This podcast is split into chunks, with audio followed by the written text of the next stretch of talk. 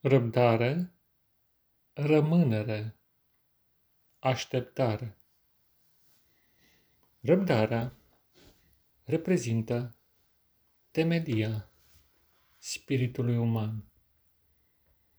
Ea este destinată să îți întemeieze sufletul în contextul lumii înconjurătoare și al întregului univers. Răbdarea e prima, fiindcă ea presupune o consecvență în a rămâne tu însuți, indiferent de ceea ce se întâmplă în jurul tău sau chiar cu tine. Răbdarea este forma supremă a persistenței identității interioare, neafectată de nimic și de nimeni. O menținere a formei originale și a formei originare, primordiale, care există în interiorul tău. Din ea derivă un alt pilon puternic al ființei tale, așteptarea, capacitatea de a sta, nemișcat dacă vrei, în mijlocul schimbărilor lumii și chiar a schimbărilor care se întâmplă în interiorul tău. Este o capacitate care relevă o sublimare a componentei spirituale, sufletești și chiar mentale,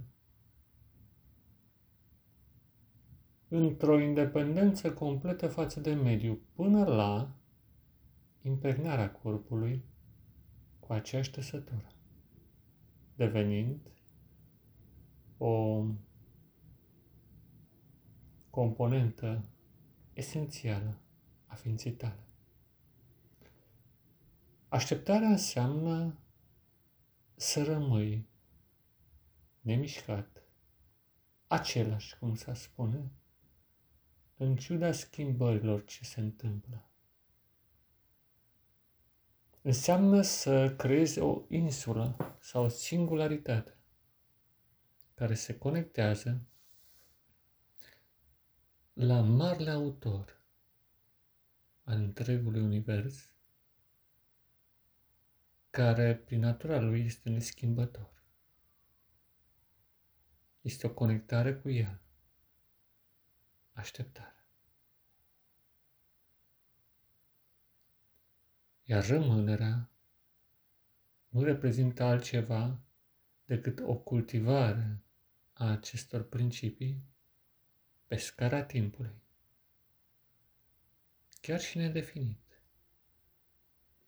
Fiindcă dacă doar rămâi o perioadă scurtă, nu este suficient. Așteptarea și răbdarea presupun rămânerea pentru a-și face cu adevărat lucrarea. Dar ce lucrare? Simplu. Aceea de a fi tu însuți, cel adevărat. Și nu întâmplător, adevărata spiritualitate și religie se bazează pe aceste trei componente. Răbdarea, așteptarea și rămânerea. Și acum să trecem la un exercițiu.